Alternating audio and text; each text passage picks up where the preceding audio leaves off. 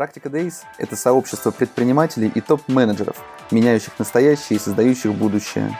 Здесь мы каждый день говорим о ритейле, технологиях и предпринимательстве с руководителями абсолютно разных компаний, от домашних стартапов до международных корпораций. Самое главное, чего мы хотим – смотреть шире на свой бизнес, свою работу, видеть тренды и чувствовать происходящие вокруг изменения, вместе создавая свое будущее.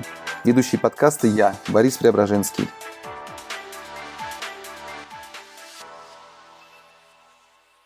Всем доброе утро. Практика Day снова в эфире. А, сегодня на утренний кофе ко мне зашел Александр Иванов, а, Масло Маркет, e-commerce специалист. Масло Маркет – это федеральная сеть автомагазинов, 47 магазин, 41 по магазин, 7 автосервисов и э, в 16 городах. За прошлый год магазины компании посетили 1 364 посетителя, клиента. А, Александр, привет. Доброе утро, Борис. Здравствуйте, уважаемые зрители. А, у меня сегодня первый эфир проходит э, из машины. Я так понимаю, какие-то сложности возникли с тем, чтобы оказаться в офисе, да? Да. Или дома? Пока не доехал. И дома, к сожалению, включили электроэнергию, поэтому сегодня такой разъездной день будет. Ну, как раз мы говорим про машины, и из машины это сделать правильнее всего, пожалуй. А, расскажи, пожалуйста, о вашей компании Масло Маркет. Компания существует более 20 лет. Исторически она начала развиваться с таких городов, как Омск и Тюмень. В тех регионах нас хорошо знают. А в обе столицы компания пришла, открыла свои магазины где-то примерно в 2014-2015 году. Меня здесь еще не было. А, интересное позиционирование у компании. А, значит, э, продает в основном масла, моторные масла и фильтры. То есть то, что необходимо для базового технического обслуживания. Ну, наверное, это связано с тем, что современные машины практически не ломаются, а вот техобслуживание они требуют регулярного. Вот. Так что, в принципе, любой автовладелец на территории регионов присутствия может являться нашим потенциальным, является нашим потенциальным клиентом. Вот. Э, стабильно растем. Значит, э, скоро откроется еще один магазин. Э, после выхода из карантина мы открыли второй магазин в Курске. Ну, в общем и целом, мне кажется, что концепция верная, раз уж мы продолжаем расти и развиваться. Вот, я пришел в компанию в ноябре 2017 года. А, ну, скажем так, интернет-магазин тогда представлял из себя не очень хорошее зрелище. А, в том плане, что а, ну, не то, что а, там до рентабельности было далеко, а не было понимания, а как вообще на эту рентабельность выходить, и зачем он нужен, и как он будет работать. Вот начал, э, начать мне пришлось с того, что все переделать заново, потому что мне прилетел метеорит в виде смены учетной платформы, то есть компания, вся компания переезжала с бухгалтерии торговли э, версии 7.7 на восьмерку, и, значит, э, системный администратор, грубо говоря, мой такой предшественник, он еще удружил, он грохнул информацию о товарах. То есть мне еще, значит, весь каталог товаров пришлось перезаполнять. В общем, начинал ну, не то чтобы с нуля, но, скажем так, с довольно низкого старта. Вот. А, постепенно пришло понимание, что, что компания может продавать, что компания не может продавать. А, получилось так, а, получилось разработать такую и реализовать такую стратегию продвижения в интернете, которая, скажем так, использовала сильные стороны, а слабые стороны мы задвинули подальше. Короче, мы продаем только те товары, которые есть в наличии. Под заказ мы работаем достаточно долго. То есть э, там, масло под заказ, то или иное, там, клиент э, в определенном регионе может ждать неделю или две. Естественно, не всех это устраивает, ну, всех денег заработать нельзя. Поэтому, э, значит, интернет-сайт, интернет-магазин massomarket.com представляет из себя витрину, витрину там, а, выставляются на нем те же товары, которые есть э, в розничной сети. Указывается там наличие. Естественно, совпадает ценник. Ценник на всей территории страны единый. Э, и ценник в интернет-магазине такой же. Э, кроме, может быть, там нескольких товаров, которые там в согласовании с производителями объявлены акции, где разрешено делать скидки в онлайне немножко дешевле, чем в розничной сети. То есть вот как раз с чего начинается концепция Omnichannel. Это витрина, на которой real-time показываются все товары, их цены, их наличие в конкретных магазинах. Наши клиенты это очень ценят, им это очень удобно. Также на основании значит, вот этой стратегии было создано, может быть, это не было совсем правильно, но это работает. Было создано 14 э, связанных сходных интернет-магазинов Яндекс.Маркете, каждый для своего региона, который торгует только теми товарами, которые есть в его регионе. Вот, вот такая фишка. Соответственно, было запущено аналогичное количество рекламных кампаний в Google Merchant. Ну и там по аналогии пошли с другими прайс-агрегаторами. Там Draw, Drive, э, Markets и так далее, там Price.ru и так далее и тому подобное. Вот. Давай вопрос задам. Длинный да. монолог, очень здорово. Слушай, расскажи, пожалуйста, чем в вашей компании занимается e-commerce специалист? Я поясню, просто в разных компаниях бывают совершенно разные э, обязанности, совершенно разные сферы ответственности, поэтому за что отвечаешь ты в компании? В основном моя зона ответственности это сайт, а, немножко сейчас начал заниматься а, нашим сообществом ВКонтакте. Сейчас запустил там рекламную кампанию. Наверное, в скором времени мне придется там разместить товары. Наверное, по похожей стратегии в каждом регионе свои. Ну и похожие вопросы. Там, размещение там, в прайс-агрегаторах. Поднимались вопросы по размещению там, мерчанте. Ну и там то, что касается там, разработок IT есть э, некие перспективные направления, которые необходимо прорабатывать, а, поскольку они немыслимы без того, чтобы э, там, публиковать их в интернете, ну, те или иные товарные группы или те или иные направления бизнеса. То есть это, все это согласовывается со мной. Э, значит, веб-приложение пока не делаем, об этом чуть позже. Там, в маркетплейсы пока не идем, тоже об этом чуть позже. То есть в основном моя зона ответственности это сайт, и там, его сателлиты. А Omnichannel, э, где грань в работе с офлайном на проходит между Якомом и офлайном? Хм. А ее, наверное, нет. То есть большинство наших клиентов, клиентов интернет-магазина, они выбирают самовывоз из офлайн-магазина, из торговой точки. Знаешь, просто часто бывают такие ситуации, когда мне рассказывают, что отвечают именно за e-commerce, а потом оказывается, что из-за взаимодействием с офлайном, за продажи в офлайне, построение продаж в офлайне, за программы лояльности, фактически из-за развития всей сети, в том числе отвечают. И мне кажется, что в перспективе ближайшего уже будущего. На самом деле, мне, мне просто кажется, я это вижу, специалисты по а, люди с диджитальным прошлым, и настоящим, они как раз возглавят какие-нибудь коммерческие отделы или станут генеральными директорами. Поэтому за этим очень интересно наблюдать, как это происходит. А, расскажи, пожалуйста, как обстоит ситуация на вашем рынке, что происходит со спросом, а, стали ли меньше люди покупать масла, меньше обслуживать машины? Есть какие-то такие данные, можешь поделиться? Сейчас скажу про бонусную программу. Да, у нас есть э, собственная бонусная программа. Естественно, я тоже там принимаю участие в ее дальнейшей разработке и развитии. Э, бонусная программа нужна прежде всего для того, чтобы покупатель мог видеть историю своих покупок, э, а также накапливать и тратить бонусные баллы. Так что да, ты прав, бонусной программой тоже приходится заниматься. Что касается, значит, э, что происходит, что происходит на нашем рынке.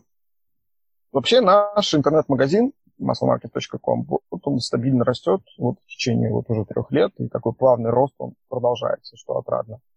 Что касается в общем и целом продаж э, в сети, естественно, во время, в период пандемии и карантина они упали. То есть падение было весьма серьезным, там, от 20 до 40 процентов в зависимости от региона больше всего страдали те регионы, где магазины находились э, в торговых центрах, которые не имели отдельного входа, потому что там, ну, были там совершенно особая история по, на, по тому, как попасть в эти магазины вообще. После выхода из карантина в июне мы увидели всплеск, э, то есть сработал некий отложенный спрос, э, значит, подснежники расчехлили свои машины и там поехали их обслуживать ну, июль, прошел относительно нормально, август идет, в принципе, тоже относительно нормально, но все равно мы не достигли периода прошлого года, как я тебе писал в переписке, то падение продаж по сравнению с прошлым годом там примерно минус 20%. Но, тем не менее, есть надежда, что там, в следующем году мы тоже не сидим сложа руки, и там, в связи там, с комплексом мероприятий, маркетинговых решений, ассортимента, может быть, открытием еще парочкой магазинов, мы вернемся на до кризиса значения. Но был бы рост, а так мы в лучшем случае вернемся к тому, что было. То есть, да, не настолько сильно, но пандемия по нам тоже ударила. Что отрадно, отрадный факт, мы почти не растирали своих сотрудников. Вот, как-то так. Слушай, ну все-таки, если говорить о всей категории автомобильной, э, я слышал предположение, мнение, может быть, просто статистику, э, что люди действительно стали меньше обслуживать свои автомобили. У тебя есть какие-то данные в отношении этого? Как говорил Потапенко, учитесь работать с нищими. Да, мы видим больший переход в эконом-сегмент. А, покупатели зачастую приходят и говорят, что а вот я был на этом масле, а посоветуйте что-нибудь, но подешевле. Вот такое же, то есть вот стратегия продления качества. Ну, есть такое? Нет, машины обслуживать меньше не стали. Как? Как ты будешь меньше Ты будешь меньше заботиться о своем автомобиле, он тебя подведет. То есть это страх. То есть ты теряешь безопасность. Mm-hmm. На мой взгляд, машины обслуживать меньше не стали. Ну, это здорово. А, Потапенко у меня в эфире действительно много достаточно интересных и спорных предположений выдвинул. А, это он умеет сделать. А, расскажи, пожалуйста, насколько в вашей стратегии на ближайшее время важен онлайн и за счет пандемии выросла ли его значимость в целом в компании и насколько? Я не могу назвать абсолютную цифру. Да, онлайн важен, он будет развиваться, но он не требует больших инвестиций. Так, будем постепенно подключать и расширять каналы. Угу. Ну, а есть смысл развивать дальше сеть, если можно поактивнее заниматься онлайном?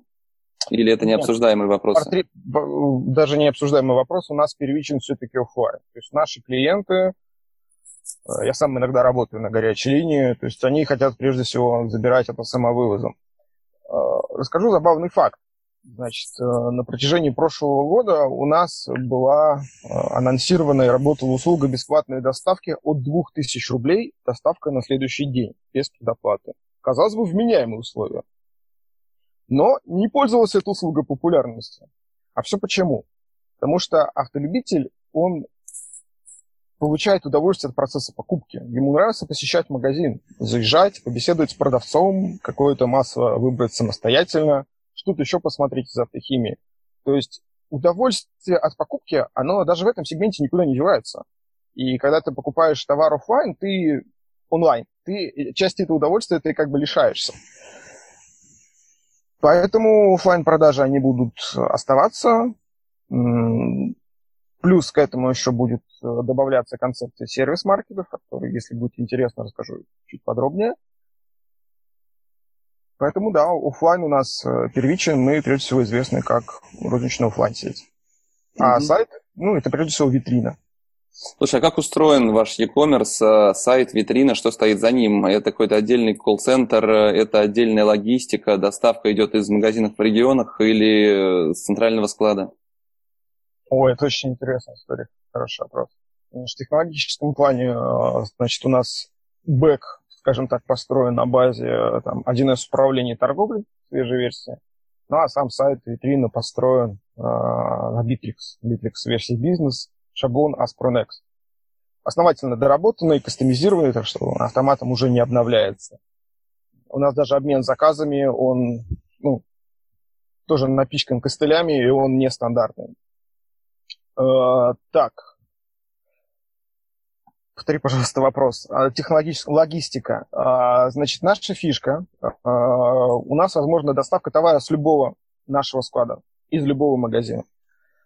В технологическом плане, значит, логистику обеспечивают подрядчики. Значит, доставка по регионах, по регионам, где нас нет, осуществляется с деком. К нему много нареканий, но, тем не менее, лучше с дека хуже нет.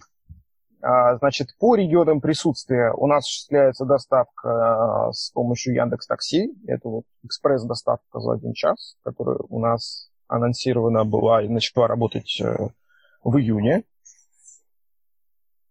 И, значит, в некоторых городах э, у нас есть э, собственные водители там, на служебных автомобилях, которые тоже могут выполнять некую развозную работу, но сейчас они мало используются, потому что экспресс-доставка за один час – это гораздо лучше. Ну, вкратце вот так. Слушай, ну ты сказал, что был, главное был бы рост. Э, соответственно, вопрос, что для этого роста получилось реализовать в последнее время? Как-то так получилось, что у нас очень хорошо выросла конверсия, начиная с марта месяца. Ну, вы, наверное, рекламу просто подрезали достаточно сильно, и новой аудитории стало меньше, нет? Э, мы подрезали рекламу, там, мы пересмотрели свои стратегии на маркете. Э, ну, вот такая интересная гипотеза у меня. Мы пересмотрели складские остатки, пересмотрели товарные матрицы по магазинам. У нас товара стало в наличии там по 2-4 штуки. У меня гипотеза такая, что значит, клиент, заходя на сайт, видит, что товара мало, он э, стал его бронировать. То есть, если раньше он покупал молча, то есть, ага, он там есть, сейчас я добегу в этот магазин через 15 минут, то сейчас он начал думать, а вдруг товар уйдет, так я его забронирую. За счет этого конверсия выросла прям прилично. Ну и мы пересмотрели свою ценовую политику, то есть мы очень так неплохо опустили цены до минимально разрешенных вендорами и они стали гораздо более конкурентны. Ну, основательно переработали товарные матрицы. Но это была не моя заслуга, это вот наш департамент снабжения постарался. Угу. Хорошо, а что тогда не получилось реализовать в последние месяцы? Где возникли проблемы большие? У меня уже больше чем год не получается реализовать рентабельные рекламные кампании в контекстной рекламе. А, это происходит потому, что акцион слишком задран, топы просто выжжены высокими ставками, потому что есть вертикально интегрированные нефтяные компании, не буду их называть, их все знают, э, где есть отделы маркетинга с практически неограниченным бюджетом, и там, каждый маркетолог, который приходит, он просто там заливает эту проблему деньгами. А, там, через там, 2-3-4 месяца, значит, эта рекламная кампания останавливается, когда они считают роя, но там приходит кто-то другой, и все начинается по новой. Поэтому весь ужас и э, моего положения в том, что у меня нерентабельная контекстная реклама. И я использую там всего там пару каналов, SEO и агрегатор нет хорошей жизни, а от того, что контекстная реклама у меня просто нерентабельна. Угу. Слушай, ну я видел вашу статистику по позициям в поиске. Я так понимаю, что с этим вы действительно очень плотно работаете и основной трафик именно получаете оттуда, как ты говоришь, да? Да, правильно. Основной трафик у нас это SEO. А за счет чего получается добиться этого? За счет внутренней оптимизации, за счет... Я думаю, что еще за счет хорошей репутации. То есть у нас очень высокая удовлетворенность э, клиентов. Мы там, постоянно работаем над тем, чтобы клиент, посещая наш магазин, там, оставался всем доволен. Если клиент недоволен, то, соответственно, специально обученный человек с ним связывается и делает его довольным. Отрицательных отзывов о нашей компании вы в этом году не найдете. Угу. Слушай, ну, Я к сожалению... Думаю, это тоже влияет как на ранжирование. Слушай, ну, это интересное предположение, такое не слышал. К сожалению, в топах по очень большому количеству тематик, и многие согласятся, находится огромное количество компаний с ужасным сервисом. Поэтому я думаю, если это есть какое-то влияние, то вряд ли оно имеет большое значение. А вы занимаетесь поисковым продвижением самостоятельно или с каким-то подрядчиком? Ну, мы периодически привлекаем подрядчиков на разовые работы, а так в основном э, самостоятельно. Угу. Дело в том, что все SEOшники самоучки, э, в том числе я бывший SEOшник, и приходится, скажем так, очень много информации пропускать через себя, там, проводить эксперименты. Ну, во многом повезло. Там, угадал со стратегией, угадал с тактикой, угадал с некоторыми приемами – ну, в итоге имеем сейчас то, что имеем, там, фу -фу -фу, надеюсь, что это надолго. Угу. Слушай, а если говорить про другие рекламные каналы, ты говорил про Яндекс Маркет, что вы реализовали да. отдельные магазины на маркете. Да. Насколько это позволило увеличить объем трафика именно с Яндекс Маркета? Насколько ты считаешь это классным, важным решением для вас? На самом деле объем трафика остался примерно тем же, но он стал рентабельным раз в месяц примерно я считаю роя по этому каналу. Ну, и он устраивает меня и руководство. Хотелось бы его масштабировать, но вот э, с текущими, скажем так, текущим региональным присутствием это не получится сделать. Потому что я выставляю только те товары, которые есть в наличии в ассортименте. Я поднимаю ставку для тех товаров, у которых хорошая цена для этого региона. А те, товары, которые, э, которых нет наличия в этом регионе, я просто не публикую. Те товары, у которых не очень хорошая цена, я выставляю для них минимальные ставки. В принципе, вся стратегия, она реализована для каждого региона.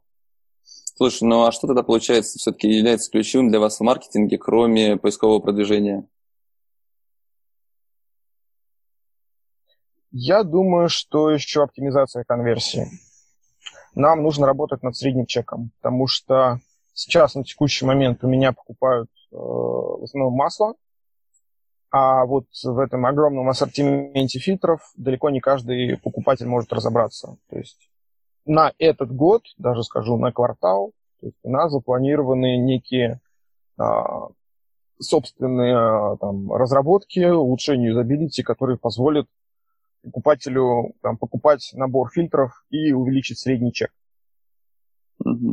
А, ты в начале разговора затронул тему веб-приложения. Ты, что ты имел в виду? Можешь рассказать подробнее? Э, там идея создать веб-приложение прорабатывалась, э, и мы пришли к выводу, что нам это не рентабельно, потому что значит, будут определенные затраты. Э, мы можем понимать, сколько там посетителей, сколько пользователи поставят это приложение, будут пользоваться этим постоянно, ну и получается, что как бы овчинка выделки не стоит. Возможно, мы сразу перескочим через эту ступеньку, и мы создадим э, там турбо-приложение на платформе Яндекс. Вы же знаете, сейчас такая, это новая разработка Яндекса, вот она в это, пока находится в стадии эксперимента, но она определ, э, обещает э, некие Короче говоря, это интересная разработка, и э, она практически бесплатно будет для нас. Вот, в таком контексте мы готовы там, создать приложение. А так, чтобы долго, нудно его разрабатывать, искать подрядчика, как-то синхронизировать это с нашей э, существующей информационной системой, нет, этим мы заниматься уже не будем. Мне кажется, мы уже с этим опоздали. Угу. Ну, никогда не поздно попробовать что-то новое. А многие крупные компании мне в эфире говорят, что да, это была наша ошибка, что мы не стали создавать вовремя мобильные приложения. И сейчас над этим работают. Конечно, вопрос, насколько это актуально в вашей тематике, здесь, безусловно, вам виднее. А, скажи, пожалуйста, по поводу маркетплейсов. Ты вначале заметил, что вы не работаете с маркетплейсами. А почему? У нас невысокая маржинальность. Это начнем с этого. А, допустим, возьмем Озон. Там для нашей группы товаров он хочет комиссию 12,5%. Получается так, что там, 12,5% отдать Озону, где-то процента 3-5 потратить на логистику, а что останется нам? Нам останется совсем немного. Ну и зачем нам тогда это начинать? Это первая, а, первая причина. Вторая причина – лояльность. То есть наша основная задача а, – это получить как можно больше постоянных клиентов когда мы делаем продажу через Marketplace, мы не получаем постоянного клиента. Постоянного клиента получает Marketplace. Это вторая причина. Третья причина э, наша тактика работы направлена на то, чтобы посетителя, привле... клиента привлечь в наш офлайн магазин В офлайн магазине в доброжелательной обстановке, когда клиент уже держит бумажник в руках, ему можно сделать апсейл, ему можно сделать кросс-сейл, и это для нас гораздо интереснее, чем просто сделать разовую продажу там, с минимальной маржой на маркетплейсе. Но я при этом видел на маркетплейсе ваш STM. Это продает кто из дилеров? Да, возможно. возможно. Ну, значит, у кого-то хватает маржинальности для этого. География еще накладывается. Э, основные склады у нас находятся в Омске и Тюмени. Омск, Тюмень, Калуга. Наши три основных склада. Они опубликованы на сайте, это не секрет. Любить даже складки оставить. Э, весь ужас в том, что маркетплейсы не, предлаг... не предложили, скажем так, удобной логистики для нас. Все склады маркетплейсов, они кучкуются в московском регионе. В Омске и Тюмени удобных складов маркетплейса нет. И это причина номер четыре. Почему мы до сих пор э, не начали работать с маркетплейсами. Слушай, ну отправить ваш собственный товарный, ну, STM отправить на склад маркетплейса позволит не заморачиваться с логистикой ведь? Я прорабатываю этот вопрос весной. Э, Озон предложил мне отправить мой товар в Тверь, где там, меня вообще нет. У меня нет ни одного магазина в Твери пока. Ну, mm-hmm. вот четыре причины, которые я тебе назвал. То есть рентабельность, логистика, лояльность ну, я думаю, что в будущем все равно так или иначе вы обязательно это попробуете. Слушай, а если говорить о конкуренции со стороны маркетплейсов, э, вы чувствуете ее или предполагаете, что в будущем она действительно составит ну, достаточно большие проблемы для вас? Да, маркетплейсы для нас это серьезные конкуренты. Ну, как я показывал тебе на графиках, за пределами МКАДа их сила ослабевает, и с ними вполне можно конкурировать. Битву за Москву я проиграл. И я это прекрасно понимаю. Битву за Питер, ну, наверное, тоже. То есть есть трафик, но он не очень хорошо конвертится по этим городам. Прежде всего потому, что я не могу предложить хороший и удобный и недорогой доставки до клиента. Вот чем маркетплейсы сильнее меня. Но у меня есть преимущество перед маркетплейсами. Во-первых, это компетенция. Никто из сотрудников Маркетса не сможет подсказать клиенту, а какой же масло подобрать для его автомобиля. Это есть еще концепция сервис-маркета, то есть когда можно купить масло и сразу же его поменять. Вот мне кажется, что наша компания, решение, конечно, не за мной, а, наша компания будет продолжать открывать именно сервис-маркеты. То есть магазин, совмещенный с автосервисом, с базовым техническим обслуживанием, чтобы можно было купить масло и фильтры и сразу же их поменять. Платно или бесплатно, это второй вопрос. Потому что купить и сразу поменять, это удобно. Маркетплейсы не смогут так сделать потому что это совсем другие вложения, совсем другие кадры, они не будут в это уходить. А, Еще одно преимущество перед маркетплейсами, мы очень сильно заморачиваемся по поводу гарантии оригинальности товаров. У нас, если ты заходил на наш сайт, то ты видел, что в каждой карточке товара есть яркий баннер, стопроцентный оригинал. И мы можем это доказать. То есть на, каждый, на сайте каждого производителя можно, там, зайдя в раздел «Где купить», можно найти наши магазины. И вот мы прям конкретно на этим заморочены. У нас очень строгий, жесткий отбор поставщиков. Если он не является официальным дилером и дистрибьютором, мы с ним даже разговаривать не будем. Ну, если он является, тогда мы начнем с ним разговаривать и будем его продавливать по ценам там, по каким-то тем или иным торговым условиям. Я сомневаюсь, что этим занимаются маркетплейсы. Я не буду утверждать, но есть факты, что на маркетплейсах продается контрафактное масло. Вообще объем продаж контрафактных масел, он достаточно большой. Ну, на маркетплейсах продается достаточно много в целом контрафакта, так что тут никуда не денешься. И это проблема, наверное, в первую очередь не маркетплейса, а именно ваша, потому что они смогут продавать существенно дешевле, может быть, не очень хорошую продукцию, и клиенты будут считать, что эта продукция плохая, будут считать, что вы дорогие, и с этим, я думаю, в перспективе пары лет, э, как уже с серьезной такой проблемой, предстоит столкнуться очень многим. Но в целом ты говоришь о модели такой нишевости и условной безопасности от, от маркетплейсов за счет э, компетенции, компетентности и профессионализма в этом направлении, верно? Верно. Вот, слушай, ну если говорить про интернет-магазины, которые есть интернет-магазины, которые просто перепродают те же самые то же самое масло, запчасти и так далее. Как ты считаешь, что будет с ними? У них нет своего собственного большого стока, у них нет э, своей сети, они просто продают онлайн все эти вещи. Э, какой выход у них? Ну, я тут наблюдаю за парочкой своих конкурентов, вот таких нишевых интернет-магазинов, у которых нет офлайн точек Им плохо. Один закрылся, второй на грани, на грани закрытия. Ну, те, э, скажем так, мои конкуренты, другие федеральные сети там, с, похожей, э, с похожей концепцией, но они продолжают работать и развиваться тоже потихонечку. Мы находимся с ними примерно в равном положении. А вот такие нишевые магазины, которые, они не выдерживают конкуренции с сетями, не выдерживают конкуренции с маркетплейсами, они будут закрываться. Угу. Слушай, ну и последний вопрос. Скажи, пожалуйста, ты как э, e-commerce руководитель, э, какой для себя самый главный урок вынесешь из э, последних полугода, из всей этой ситуации с пандемией? Нужно больше пробовать различные каналы. Нужно быть смелее, скажем так. Угу. Слушай, Я нас... осторожничал. Угу. Со многими инструментами, с внедрением новых инструментов и разработок я осторожничал там, смотря в ретроспективе, э, да, я не совершил там больших ошибок, но я многие вещи не реализовал вовремя.